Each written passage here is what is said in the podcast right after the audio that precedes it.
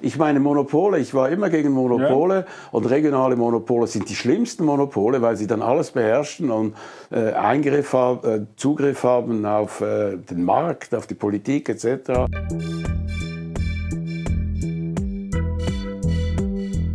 Willkommen bei Studio Libero, dem Podcast des Schweizer Monats der Autorenzeitschrift für Politik, Wirtschaft und Kultur. Medienpionier Roger Jawinski spricht über sein neues Buch Anush Granfin, genderfeministische Aktivistin und das Zürcher Bürgertum. Die Fragen stellt Ronny Grupp, Chefredakteur des Schweizer Monats. Die Produktion dieses Podcasts wurde unterstützt von PMG Investment Solutions und Reichmut und Co. Privatbankiers. Doch jetzt direkt ins Gespräch.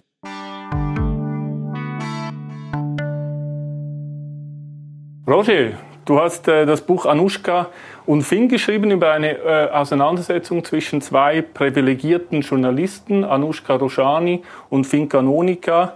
Die haben lange äh, gemeinsam beim Magazin der TX Group gearbeitet. Wieso hat dich das Thema gepackt?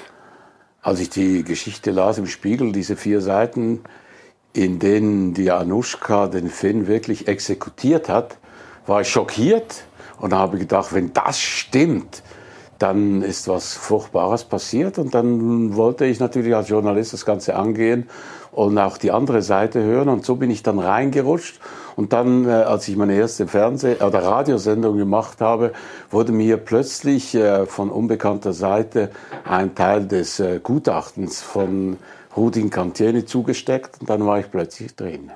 Du hast im Buch geschrieben, dass du hast es mit heißer Nadel gestrickt. Was heißt das? Hast du rechtliche Abklärung gemacht? Hast du Überhaupt? ein Lektorat gemacht? Nee, heißer Nadel meint, dass ich sehr schnell geschrieben habe, weil ich es als aktuelles Thema möglichst schnell auf den Markt bringen wollte, weil solche Themen verschwinden ja nach einiger Zeit. Das ist auch, das Buch ist so aufgemacht, so broschürenhaft, also als aktuelles Buch äh, hintergründig äh, eine aktuelle äh, Affäre in einem Buch darzustellen. Und ich glaube, das ist eine sehr interessante Form.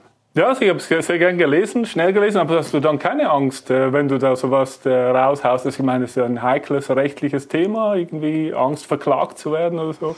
Ja, nein, ich glaube, es gab nichts, äh, das da irgendwie justiziabel war, dachte ich mir. Ich kenne mich auch schon ein bisschen aus, bin eine gewisse Zeit schon in diesem Business und es ist auch nichts passiert. Mhm. Äh, nee, ich habe das keinem Anwalt vorgelegt und äh, es kam keine Klage in irgendeiner Weise. Ja, aber eben die Reaktion, die du hast, alle sagen, ich habe es in einem Rutsch durchgelesen, das ist ja spannend wie ein Krimi. Ja. Das hat mich überrascht, weil es ist ja relativ ein, sage ich mal, ein trockenes Thema, sind also nicht äh, total bekannte Persönlichkeiten, ist nicht Johnny Depp und Amber Hearst. Ja. Äh, und trotzdem offenbar hat das einen Nerv getroffen und mhm. alle, die es gelesen haben, äh, finden spannend. Es haben es leider dann nicht so viel gelesen, wie ich es am Anfang erwartet habe, aber mhm. das hat seinen Grund, weil Themen in dieser Form, wenn ein äh, solches Thema in einer Form dargestellt wird, wo nicht klar ist, dass die Frau das Opfer ist und der Mann der Täter, finden solche Themen finden eine gewisse Leserschaft nicht, die wollen das gar nicht hören. Mhm. Ganz im Gegenteil zu Rammstein, da haben sich alle drauf geschmissen und das war ja. toll und großartig. Aber in dieser Zeit von Cancel Culture sind so ein Thema, wo etwas differenziert dargestellt wird, ist, äh, solche Themen sind in gewissen Kreisen einfach äh, nicht vorhanden oder werden gecancelt. Und die Vorwürfe waren ja krass. Also Canonica wird ja im Spiegel, in der Spiegelanklage in die Nähe von Harvey Weinstein äh, gerückt. Äh, bei dir im Buch habe ich den totalen Kontrast dazu gelesen. Äh, Canonica sagt von sich, er habe das, äh, Zitat, wohl, wohl das langweiligste Sexualleben von allen. Ja, genau. Also er wurde nicht in den äh, Kontext von Harvey Weinstein gerückt. Er wurde verglichen oder sie hat sich verglichen mit den Opfern. Titel ihres Artikels mhm. war Ich auch. Ich bin also, nachdem sie die Geschichte von Harvey Weinstein und die Recherche der äh, Geschichte in äh, der New York Times dargestellt hat. Sie hat sich gleichgesetzt mit den Opfern, damit ist er auch gleichgesetzt worden mit Harvey Weinstein, obwohl ein sexueller Übergriff überhaupt nicht vorhanden war. Die äh, Geschichte wurde also skandalisiert. Äh, im Spiegel und wahrscheinlich wirklich so äh, in einer Weise dargestellt, damit es möglichst knallig zu und her geht. Und Sexualität spielt in mhm. dem Sinn äh, überhaupt gar keine Rolle, auch nicht in ihrer Anklage. Sie wirft ihm einige sexuelle, äh, verbale Übergriffe vor, aber damit hat es sich schon und die meisten wurden ja auch widerlegt. Das sind extreme Vorwürfe, aber was mir äh, aufgefallen ist, kaum jemand hat, äh, in der Medienbranche hat sich mit Fincanonica solidarisiert. Das wäre ja eigentlich naheliegend. Warum ist das nicht passiert? Nein, das ist nicht naheliegend, weil man sich in der heutigen Zeit nicht mit einem Mann solidarisiert, der unter solchen Verdacht steht. Aber die, der Verdacht ist ja falsch. Ja, gut, aber da hat ja auch niemand richtig recherchiert. Keine Zeitung in der Schweiz hat richtig recherchiert, vielleicht mit Ausnahme vom Schweizer Journalist. Die haben recherchiert bei der Redaktion vom Magazin und dort wurde ein ganz anderes Bild vom Finn wurde dargestellt und äh, er wurde als ein sehr angenehmer, sehr interessierter, eigentlich hervorragender Chef präsentiert. Also genau das Gegenteil von dem, was im Spiegel stand. Aber das wollte gar niemand wissen. Mhm. Weil wenn sowas läuft oder so was in Lauf, ins Laufen gebracht wird, ist es kaum mehr zu stoppen. Und äh, mhm. Finn, auch wenn die Vorwürfe widerlegt wurden, weitestgehend, auch in diesem Rudin Cantieni-Bericht, in diesem großen Bericht einer Anwaltskanzlei im Auftrag von Tamedia, das wird gar nicht zur Kenntnis genommen. Da bist du mhm. einfach verurteilt, vorverurteilt und wahrscheinlich für das ganze Leben. Und das ist ja das Schreckliche an diesen Geschichten. Und das hat mich auch aufgewühlt. Mhm. Und deshalb habe ich versucht aufzuzeigen, eben, was sind die Menschen, wie haben sie miteinander kommuniziert. Die waren befreundet und äh, haben zusammengearbeitet während Jahren, waren eng. Weshalb hat Anushka Roshani diesen Artikel geschrieben? Und eigentlich erst im Nachgang des Buchs ist mir aufgefallen, was der Grund sein könnte. Nämlich äh, sie war immer eine herausragende Journalistin, sie war die schönste, sie war Daddy's Girl, sie hat große Karriere gemacht beim Magazin von der Süddeutschen, dann im Spiegel, dann hier. Und dann ist ihre Karriere zerstört worden. Und äh, ich glaube, dass es die Scham war, dass sie eine Versagerin sein könnte. Und um dies zu vertuschen, musste jemand anders hinhalten. Und ich glaube, er war der Kollateralschaden. Auf diese Art und Weise hat sie sich freigeschrieben, ich bin keine Versagerin, ich habe nicht versagt. Es war eine böse Intrige gegen mich. Eben, aber das Motiv war ja nicht, also, also sie wollte eigentlich äh, seinen Job, schreibst du. Und hat sich auch äh, beworben dafür. Also sie Eben, das schreibt nicht ich, das schreibt sie. Sie hat einen Brief geschrieben an äh, Petro Supino, der mhm. ist im Buch abgedruckt, der war auch im Rudin Cantieri Bericht, da sagt sie, ich möchte Chefin werden vom Magazin. Ich habe Erfahrung, 30 Jahre im hervorragenden Journalismus und so lange auch beim Magazin und ich mache das für weniger Geld, mit weniger Leuten. Das ist dann Mobbing. Mhm. Und äh, sie hat ihn gemobbt, nicht umgekehrt. Und als das nicht funktioniert hat, äh, dann haben die aber nicht äh, aufgegeben. Sie und ihr Mann Peter Haag als Chef von äh, Kein und Aber, der einen riesigen Einfluss aufs Magazin hatte und die Hälfte der Redaktion oder mehr als Autoren angeheuert hat, die haben dann nachgedoppelt und haben gesagt, das können wir nicht stehen lassen. Und sie haben dann in Gang gesetzt, dass dieser Rudin Cantieni-Bericht überhaupt in Auftrag gegeben wurde, der dann eigentlich dann zum Rohrkrepierer wurde für Anushka, weil da wurde ihr Verhalten sehr stark mhm. kritisiert.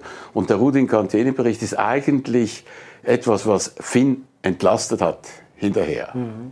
Aber dieser Rudin Cantieni-Bericht äh, hat gemäß Schweizer Journalist TX, äh, die TX Group 700.000 Franken gekostet und äh, ebenfalls nach Information des Schweizer Journalisten wurden 20.000 Franken ausgegeben, um herauszufinden, ob äh, Canonicas Computer gehackt wurde. Also das sind ja schon unglaubliche Beträge oder wenn man äh, sich denk, denkt, was man damit im Journalismus alles anfangen könnte. Aber solche Untersuchungen, die sind heute gang und gäbe und äh, die werden natürlich in großen Stil gemacht. Da wurden ist das nicht dekadent, so viel Geld ja, ich finde, für sowas?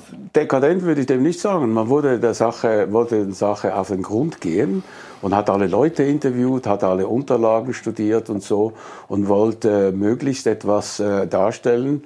Und das wurde dann auch im Schlussbericht festgehalten, was dann eben äh, herausgefunden wurde, dass es hier in erster Linie ging, diesen Job zu bekommen, um ihn rauszumobben. Und das braucht schon eine mhm. äh, genaue Untersuchung. Und äh, das andere, dass da die Geschichte, da gab es wirklich eine Geschichte 2014 zwischen äh, Finn Canonica und einem seiner Mitarbeiter, äh, Matthias Nink. Mhm. Und äh, Finn hat äh, das Gefühl gehabt, dass sein Computer gehackt wurde, weil äh, Nink hat gesagt, ich weiß, was bei dir drinsteht etc. Dann wurde eine Untersuchung von Pietro Supina in Gang gesetzt. Ich glaube, das war eine Überreaktion. Mhm. Das war eine Überreaktion mhm. in einer äh, Redaktion, wo äh, unglaubliche Animositäten herrschten und äh, eben, es ist nicht schwarz-weiß die ganze Geschichte. Aber das hat eigentlich mit Anushka auch gar nichts zu tun. Und in der Zeit, 2014, gab es einen Artikel im Schweizer Journalist unter dem Titel äh, Ein Klima der Angst. Und da wurde beschrieben, dass mehrere Mitarbeiter im Magazin äh, sich gegen Finn Canonica zur Wehr gesetzt haben und einen Brief geschrieben haben an die Geschäftsleitung. Und eine anonyme Quelle wurde zitiert, die sagte, nein, das ist eine hervorragende, privilegierte Position, die wir hier haben. Mhm. Das stimmt alles nicht. Und das kam, das steht in meinem Buch, von Anushka. Anushka war also äh, die einzige, die sich da äh, positiv über King, Finn Canonica geäußert hat. Also sie, die dann im Spiegel geschrieben hat, ich konnte in 14 Jahren nicht entkommen. Mhm.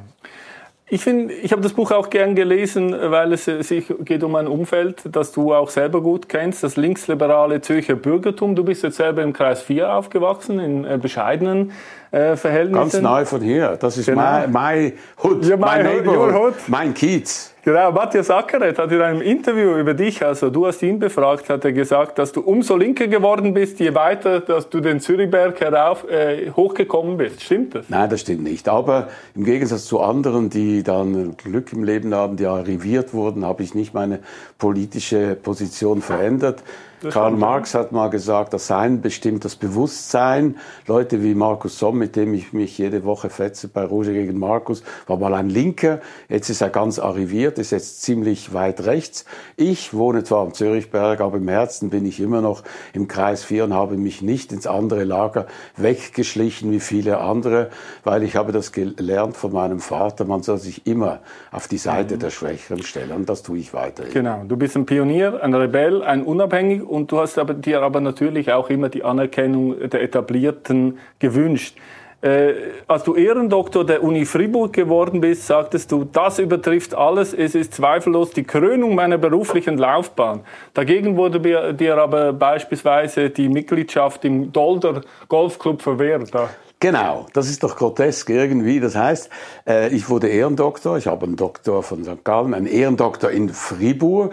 Äh, da, dort wurde ich geehrt für meine, was soll ich sagen, pionierhaften äh, ja. Aktivitäten, Veränderung der Medienlandschaft, erstes privates Radio, erstes privates Fernsehen. Das wurde dort honoriert und das hat mich sehr überrascht und gefreut, weil im Gegensatz zur Doktorarbeit, die man schreiben kann, äh, kann man nicht einen Ehrendoktor erarbeiten, sondern der wird einem verliehen.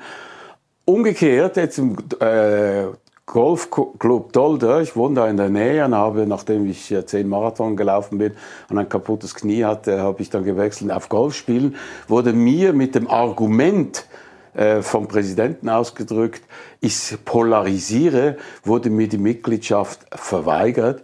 Und ich finde das irgendwie noch bezeichnend. Das heißt, ich bin nie Teil des Establishments geworden. Mhm. Ich war auch nicht bei Rotary, ich war nirgends, ich bin keiner Zunft, auch nicht im Golfclub. Ich bin immer unabhängig und die Unabhängigkeit hat seinen Preis. Äh, wenn man in Schwierigkeiten gerät, und ich bin einige Mal in Schwierigkeiten geraten, dann hat man kein Network, auf das man sich äh, mhm. verlassen kann, dann steht man allein. Aber der Vorteil ist, man ist niemandem verpflichtet und muss keine Loyalitäten beachten und ich bin stolz darauf, dass ich das bis heute durchgehalten mhm. habe. Jetzt das äh, türkische Bürgertum hat sich ja auch äh, verändert. Also früher waren das stramme, rechtsliberale Freisinnige. Heute sind es ihre Erben, die den Tonau geben und äh, die machen die Stadt aus meiner Sicht immer linker. Findest du das als Unternehmer gut? Ich glaube, Zürich funktioniert. Äh, Zürich ist eine tolle Stadt, ist zwar ein bisschen abgerutscht jetzt in der äh, Rangliste der äh, besten Städte der Welt, war immer in den Top 3, mhm. jetzt bei mhm. Top 4, immer noch sehr gut. Natürlich gibt es da Übergriffe, aber ich finde Zürich großartig, hier und da nerv ich mich natürlich auch an dieser mhm. sektenhaften Übergriffigkeit der Linken. Aber ich glaube, Zürich, wo es kein Proletariat gibt, wir waren ja lange in Berlin, du und ich, mhm. da sieht man ganz andere Leute, die sich auf den Straßen bewegen, Leute, die am Rande der Gesellschaft sind, die äh, krank erscheinen, die offenbar kein soziales Netz haben. Mhm. Zürich ist nicht nur eine reiche Stadt für die Reichen, sondern Zürich ist eine Stadt, in der es allen Leuten irgendwie mhm. gut geht. Natürlich, äh, die Lebenshaltungskosten sind enorm hoch, aber die Verdienstmöglichkeiten entsprechend auch. Über die Erblinken schreibst du, sie wollen ihr Karma verbessern, indem sie das von ihren Ahnen erworbene schmutzige Geld für hehre kulturelle Zwecke einsetzen. Nein, das, das? Nein, das ist nicht allgemein gefasst. Ich habe das nicht so gesagt. Nein, ich habe also nicht allgemein. Nein, Konkret ich habe das gesagt in einem speziellen ja, genau. Fall. Mhm äh, weil mir das so gesagt wurde. Okay. Oder dass da viele Leute natürlich das Gefühl haben. Du hast ein anderes Verhältnis zu Geld. Ich bin eigentlich jemand, der äh, große Achtung hat vor dem Geld und deshalb auch nicht äh, mit dem Geld um sich wirft. Ich bin, äh, habe keinen Luxus. Letztens hat meine Frau einige Kleider nach Hause geschleppt, unter anderem dieses Hemd, weil ich mir nie was kaufe. Man hat das Gefühl gehabt, das geht gar nicht und so. Also ich bin eigentlich ein sehr sparsamer Mensch geblieben und äh, versuche natürlich auch mit meinem Geld einiges zu tun, auch mhm. einiges Gutes zu tun. Ich habe seit 30 Jahre, Jahren eine Schule in Chile für Kinder aus benachteiligten Schichten. Ich habe einiges Geld gegeben, jetzt auch für Wiederaufbau in Ukraine etc. Mhm. Also ich fühle mich da verpflichtet, äh, weil ich Glück hatte im Leben in vielen Bereichen, dieses Glück mhm. auch ein bisschen mit anderen zu teilen. Genau, also viele kennen ja deine Meriten als Radio- und Fernsehpionier. Vielen ist aber nicht bewusst, wie viele Journalisten du gefördert und ausgebildet hast. Äh, du hast mal selber eine Liste gemacht. Ich will ein paar Namen daraus nennen, weil ich finde das wirklich beeindruckend, weil so viele Namen auch bekannt sind. Sandor Brotz, Lukas Hessig, Reto Brennwald, Urs Leuthardt, Florian Inhauser, Nick Hartmann, Röbi Koller, Matthias Ackeret, Nicoletta Cimino, David Karasek, Dani Wieler, Roman Kilsberger, Reto Peritz, Michael Pericone, Stefan Reinhardt, Alexander Sauter, Katja Stauber, Eva Mannmacher, Martin Spieler. Es fällt auf, es sind auch wahnsinnig viele Aushängeschilder der SRG dabei. Bist du so ein gratis Ausbildungsbetrieb für die SRG? Es hat sich so erwiesen und die Liste könnte noch fortgesetzt ja. werden. Es sind noch viele mehr. Das Stimmt. sind Leute, die alle dabei waren, als Pioniere auch bei Radio 24 vor bald einmal 50 Jahren oder 45 vom Kassensturz. Nächstes Jahr hat Kassensturz immer, immer noch die beliebteste äh, und attraktivste Magazinsendung im Schweizer Fernsehen. 50-jähriges Jubiläum und der, der es gegründet hat, kommt glücklicherweise noch nicht im Rollator daher. Also das ist eine lange Zeit und dann Tele Zürich, Tele 24 und die meisten Leute sagen, das war die beste und wichtigste Zeit äh, beruflich wir denken ihn wieder, immer wieder zurück und diesen Spirit, wir nennen das den Spirit, diesen Geist, den haben sie auch in die SRG getragen. Die Leute, die dabei waren bei Tele Zürich und Tele 24, unter denen besteht so ein unsichtbares Netz, weil sie wissen, sie haben Fernsehen erlebt, das außerhalb des Gebührenmonopols funktioniert und das anders funktioniert, wo man jeden Tag das Gefühl hat, wir haben zwar weniger Mittel, aber wir möchten das beste Fernsehen der Welt machen und wir sind die, die angreifen und das Monopol äh, in Frage stellen oder herausfordern mindestens. Das ist eine andere Sicht und äh, das steckt in diesen Leuten drin und äh, deshalb sind sie auch in den meisten Fällen besser als andere, die direkt irgendwie vom Bündnerland runtergekommen sind und und dann jahrelang Chefredakteur im Schweizer Fernsehen geworden sind und nie in der Welt draußen waren. Genau. Jetzt gibt es eine Volksinitiative, die fordert, dass die SEG-Gebühren auf maximal 200 Franken pro Jahr beschränkt werden und auch, dass die Unternehmer äh, von der Gebühr ausgenommen äh, werden. Also das musst du unterstützen, oder? Nee, nicht unbedingt, weil Warum ich glaube, weil ich glaube, rein werbefinanzierte Medien werden es immer schwerer haben. Allein mit Werbung zu finanzieren geht immer weniger, weil viel an Werbung, Milliarden sind jetzt bei Facebook und Google, dass es schon eine andere Seite geben Ich habe eine andere Sicht. Ich bin der Meinung, die SRG muss es weiterhin geben, die SRG muss finanziert werden, aber die SRG braucht ein besseres Management. Die Leute, die dort sind, mutlos, ratlos, äh, flüchten sich da in irgendwelche digitale Welten und hoffen dort äh, die Rettung zu finden. Und das Programm äh, erfährt äh, keine Innovation, es ist auch mutlos geworden. Und ich glaube, das müsste ernsthaft angegangen werden. Aber ich befürchte, wenn das so weitergeht, werden die Leute, die jetzt am Ruder sind, das wirklich so weit äh, treiben, dass sie die Abstimmung verlieren. Und dann wäre spätestens der Zeitpunkt, dass sie dann die Konsequenz tragen müssten und abzutreten. Jetzt generell haben sich die Medien verändert. Du schreibst es auch im Buch. Ich zitiere. Erstens sind sie kaum oder nur willig, widerwillig bereit, Fehler ihrer vorgängigen Berichterstattung einzugestehen. Und wenn dies zweitens bei einem MeToo MeToo-Thema der Fall ist, bei dem das übliche äh, Narrativ Frau Opfer, Mann Täter durch Fakten nicht mehr gestützt ist, dann sorgen in vielen Redaktionen aktivistische Feministinnen da, dafür, dass diese Korrektur nicht vorgenommen wird. Zitat Ende. Hat der Aktivismus generell zugenommen im Journalismus? Ja, ich finde, wir sind in einer ganz gefährlichen Phase. Eben diese Cancel Culture habe ich auch erlebt mit meinem Buch. Äh, gewisse Redaktionen wollten nicht darüber berichten, zum Beispiel die Republik, die ja angetreten ist, um den Journalismus in der Schweiz zu retten.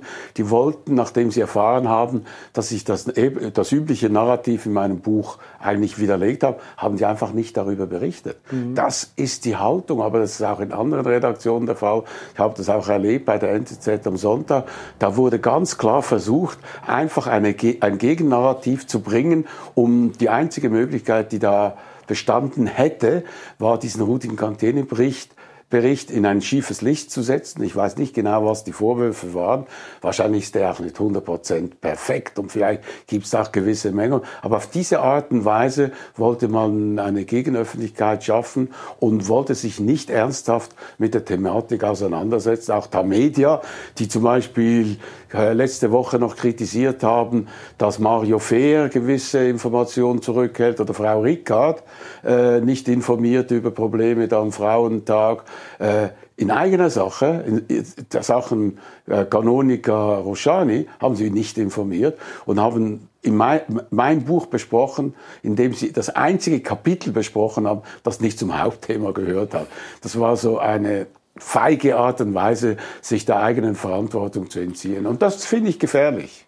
Aber die, äh, du hast ja jetzt auch bei Radio 1 junge Journalisten. Wie sind die denn anders, als du das gekannt hast früher? Ich habe, nee, die sind gar nicht so anders. Nicht, nicht nee, ich, gar nicht so. Die sind auch interessiert, äh, geben sich Mühe, das beste mhm. Radio zu machen. Ja. Wir sind das Radio mit den meisten Inhalten, mit den Hintergründen, mit Talkshows, mit äh, Streikgesprächen etc. Wir versuchen das. Und diese ganze Cancel Culture äh, Mentalität, die gibt es bei uns nicht. Also beispielsweise von der Republik erhielt ich die Anfrage von einem Redaktor, er wollte ein äh, PDF haben, bevor das Buch rauskam. Ich habe es ihm dann nicht geschickt. Hinterher habe ich gehört, er wollte nur rausfinden, ob ich tatsächlich meine Verbindung zum Verlag Kein und Aber äh, verschweige. Und als er festgestellt habe, dass ich das nicht tue, er habe ein ganz großes Kapitel und aus, mhm. hat er gesagt, dann ist das Thema für mich gestorben. Das ist nicht Journalismus mehr. Das sind die Leute, die eben angetreten sind, um was Besseres zu machen. Ich glaube, sie sind verloren. Aber was äh, mir auffällt, dass es heute Leute gibt, einfach in der Diskussionskultur, die das Gespräch mit Andersdenken komplett verweigern. Also du gehörst da nicht dazu. Du hast am Sonntag äh, Nicolas Rimoldi in der Sendung gehabt. Du redest auch mit mir. Sehr schön. Erstaunlicherweise. Aber es gibt, gibt Leute, die das äh, nicht mehr machen, oder? Nee. Die sagen, mit dem rede ich nicht, das geht nicht. Also was hältst du dazu davon? Weil in der Schweiz war es doch immer so, dass man eigentlich mit allen Leuten redet. Nee, man muss schon eine gewisse Grenze. Okay. Es gibt eine gewisse Grenze. Äh, also zum Beispiel mit äh, Herrn Blanchot vom äh, Islamischen Zentralrat würde ich nicht mehr reden. Mhm. Oder? Das ist reine Propaganda, das ist äh, reine, reine Agitation. Rimoldi ist auch ein Grenzfall. Mhm. Und Rimoldi äh, hat die, sich die Taktik zugelegt, die viele dieser Leute haben. Unter anderem habe ich das erlebt bei Thiel die antworten nicht. Die stellen immer nur Gegenfragen und entziehen sich so eigentlich einer echten Diskussion und verweigern sich eigentlich einem Interview. Und wenn das der Fall ist und wenn man sich dem nicht entziehen kann, dann ist der Erkenntnisgewinn auch für die Zuschauer oder Zuhörer äh, relativ klein. Mhm. Also man muss schon versuchen, mhm. diese Taktik eben einfach die, äh, nichts zu beantworten, um eigentlich nur das eigene Narrativ anzubringen, die eigenen Talking Points abzuliefern, äh, dass das nicht geschieht, sonst ist das nicht äh, erkenntnisgebend. Schauen wir nochmal zurück äh, auf Corona. Also jetzt sitzen wir hier ohne Maske, ohne besonderen Abstand, äh, aber 2021 war ja am Anfang die der, der Schock riesig, das ist auch gut verständlich, aber wieso hat es dann trotzdem drei Jahre gedauert? Hat es so lange gedauert? Das, ja, es gab dann eine Welle, zweite schon. Welle, dritte Welle und so. Das hat sich ja, ja, immer mutiert. Kein Mensch wusste am Anfang, worum es sich handelt, wie sich das Aber das entwickelt. ging eigentlich nur zwei, drei Monate. Nein, nein, nein. Also das ist äh, das ist vielleicht eine Erklärung. Nein, die zweite Welle war die schlimmste in der Schweiz. Da sind am meisten Leute gestorben. Äh, nicht die erste, die zweite. Und was mich irritiert hat, dass man nach der ersten Welle eigentlich nicht richtig reagiert hat. Dass man zu wenig gemacht hat. Und diese zweite Welle hätte abgedämpft werden können, wenn man da richtig reagiert. Und da gab es noch eine dritte Welle. Und dann wusste man nicht, gibt es noch eine vierte etc. Mhm.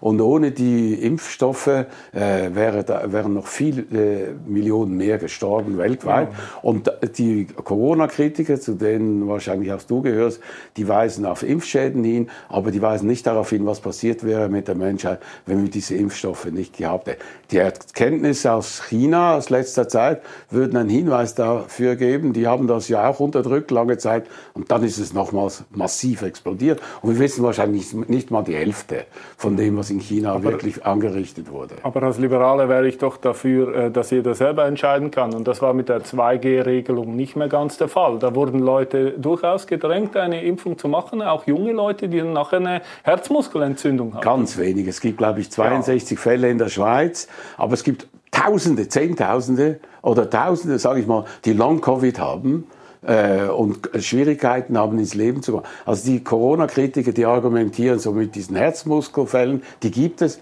Es steht ja. bei jedem Medikament, jedes Medikament, angefangen beim Aspirin steht. Ja, aber ich will doch selber entscheiden, ob ich das nehme. Man kann es auch selber entscheiden, Nein, wird ja niemand gezwungen. Bei 2G-Regelung war es nicht mehr so. Ich, also ich konnte ja nicht mehr am sozialen Leben teilnehmen. Ja, es gab ja zum Teil auch kein soziales Leben. Also du hast, ja, so stark hast du nicht darunter gelitten. gelitten. Es war ein Lockdown. Also ich konnte nicht mehr ins Restaurant. Das, Hast du als Chefredaktor. Äh, Hast du dich nicht nein. geimpft? Und weshalb nicht? Ja, es mir auch gut geht ohne. Ja, aber eben, das ist... Das also, ist, das sehe ich sehe gar keinen Grund, warum ich mich hätte impfen sollen. Du verweigerst dich aus ideologischen Gründen wissenschaftlichen Erkenntnissen. Ich ja, aber trotz wissenschaftlicher Erkenntnisse geht es mir super Ja gut, Impfung. aber auch Marco Rima war ja, ja, auf dem Podium und hat äh, geweibelt gegen diesen Impfstoff und hat, hat sich nicht geimpft und wurde schwer krank. Du hast einfach ein größeres Risiko für dich genommen. Ich schnalle mich an im Auto, ich mache andere Dinge äh, und warte nicht mhm. ab, bis ich da in in eine Wand donnere, sollte, wenn ich Möglichkeiten habe, mich abzusichern, die Risiken zu vermindern, sollte ich das tun und das solltest du eigentlich auch. Mhm. Ähm, Politisches noch kurz. 2014 hast du gesagt, dass du lange SP gewählt hast, dann bist du zu den Grünliberalen äh, rüber und dann irgendwann hast du gesagt, jetzt kann man eigentlich gar nichts mehr wählen. Was wählst du jetzt im Herbst? Ja, sehr schwierig, wirklich. Ich wählte die Grünliberalen, weil die noch keine Fehler gemacht hatten. Ja, gut. Oder? Das, Einfach.